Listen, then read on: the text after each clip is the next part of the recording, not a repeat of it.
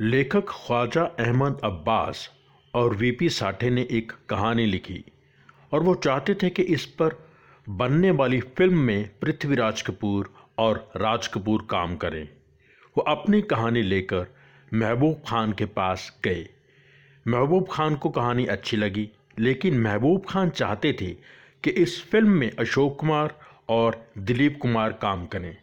उधर राज कपूर बरसात की सफलता के बाद एक अच्छी कहानी की तलाश में थे।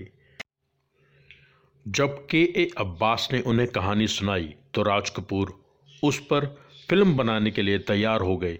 लेकिन राज कपूर में अपने पिता पृथ्वीराज कपूर से यह बात कहने की हिम्मत नहीं थी कि वो इस कहानी पर फ़िल्म बनाना चाहते हैं।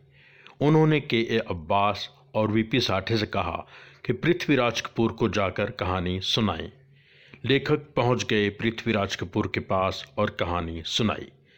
पृथ्वीराज कपूर को कहानी भी बहुत पसंद आई और अपना रोल भी। उन्होंने अब्बास से पूछा कि फ़िल्म में हीरो कौन होगा और इसका डायरेक्टर कौन होगा। अब्बास ने बताया कि हीरो राज कपूर होगा और डायरेक्टर भी वही होगा। पृथ्वीराज कपूर ने इनकार कर दिया और कहा कि यह राज कपूर के बस का काम नहीं है।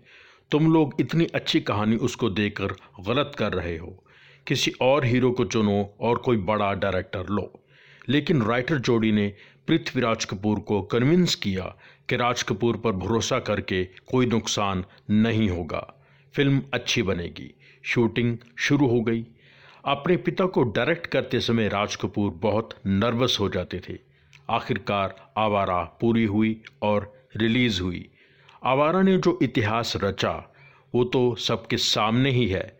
राज कपूर की काबिलियत को पृथ्वीराज कपूर ही नहीं, पूरी दुनिया मान गई।